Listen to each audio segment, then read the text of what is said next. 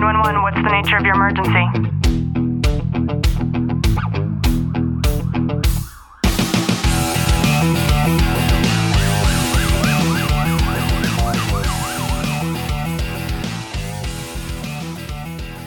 Welcome back to the Tactical Living Podcast. I'm your host, Ashley Walton. I hope that wherever you are, whatever you're doing, that you are already having an amazing day. And today I thought that we could talk about how important it is for you to do the little things or even sometimes the big things that make you happy and why investing in those things is probably one of the best ways that you can pour into yourself on a routine basis. So just sit back, relax, and enjoy today's content. There are a lot of things that we do or maybe don't do that we know are self serving. And when I say self serving, I don't mean it in an arrogant way. I mean that there are things on the day to day that we know that we enjoy because they fill up our cup. An example of this is I love makeup. I love just the craft and the methodical nature of sitting down at my vanity and having that as me time. And Clint knows that it is me time. I'll either put on an audiobook or music and I'll sit there and I will just, just do my makeup. And I'm not one of those girls that like cakes shit all over my face. And not that there's anything wrong with that if you yourself are one of those girls, but for me, it's all about like the eyeshadow and just playing with the art of makeup.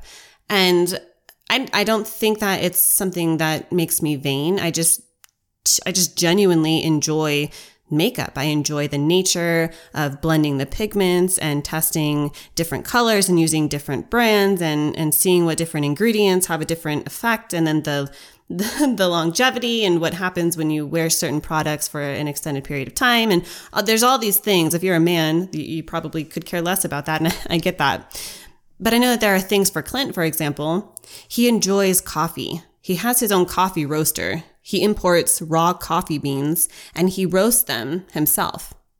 He is a coffee snob and he will spend top dollar for high quality, already roasted beans.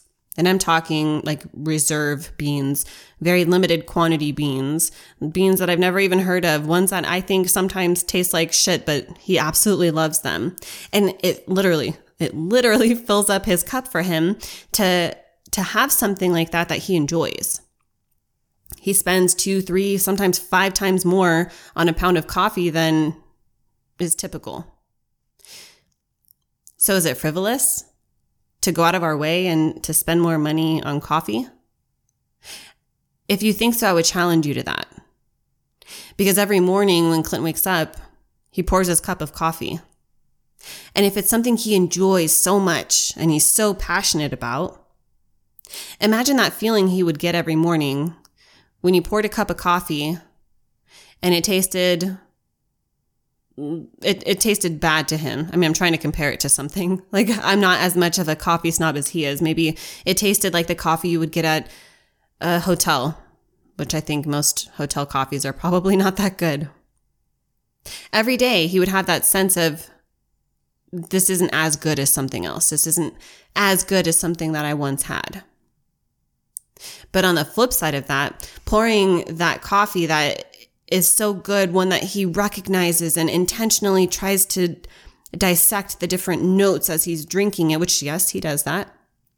How much more enjoyable is that? How much more enjoyable is that to the start of his day, especially as a first responder? He takes coffee to work.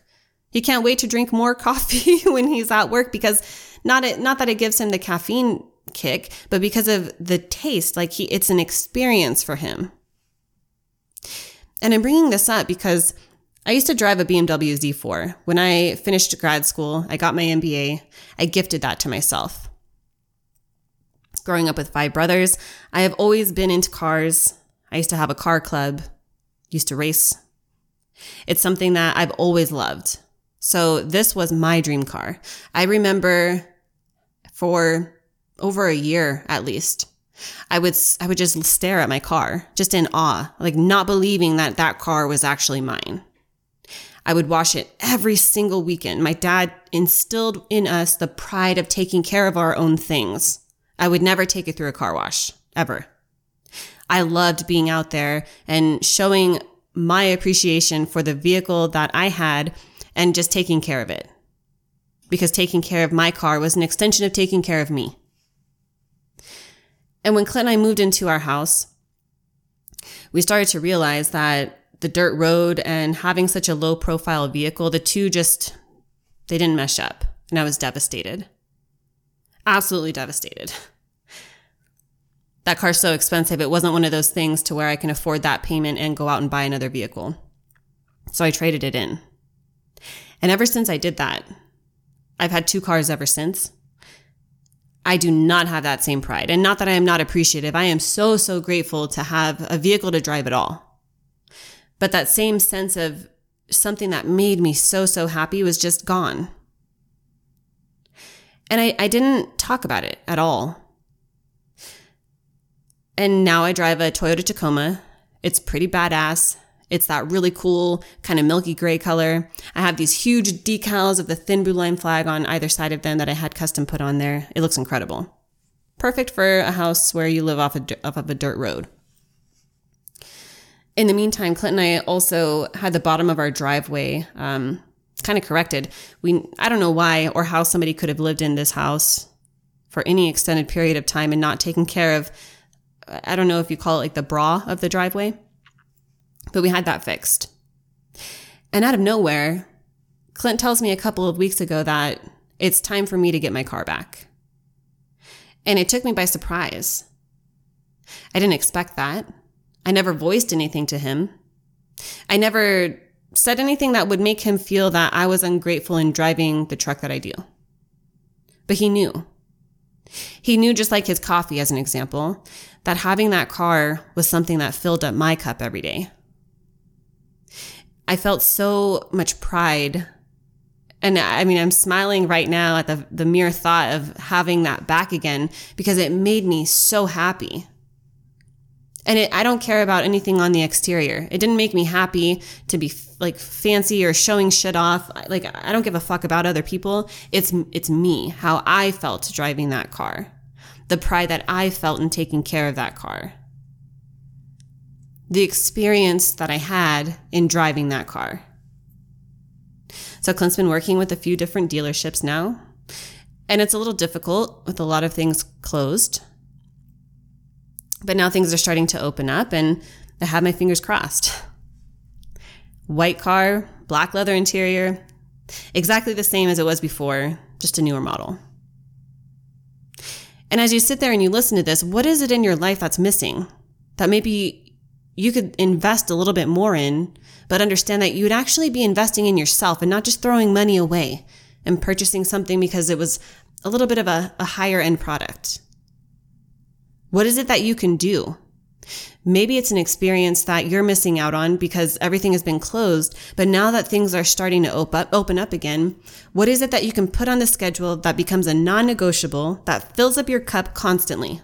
Something you can look forward to something you could be proud of, something that will light you up and excite you because you get to do that or you get to have that. And that particular thing or event is an extension of who you are inside.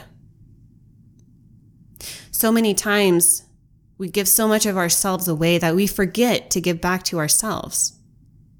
We forget that it's okay to be selfish and I encourage you as you listen to this, if you are one of those people who thinks that it is not okay to be selfish because you work in a career and you are a parent and you do all of these things to be selfless every single day, well, I'm going to challenge you. By your lack of selfishness, you are not showing up as the fullest version of yourself because you're not doing things that pour into you every day. And you are more than worthy you are more than deserving of having those things every single day. So, if I may, if it's okay to ask, what is it that you can do to pour into yourself?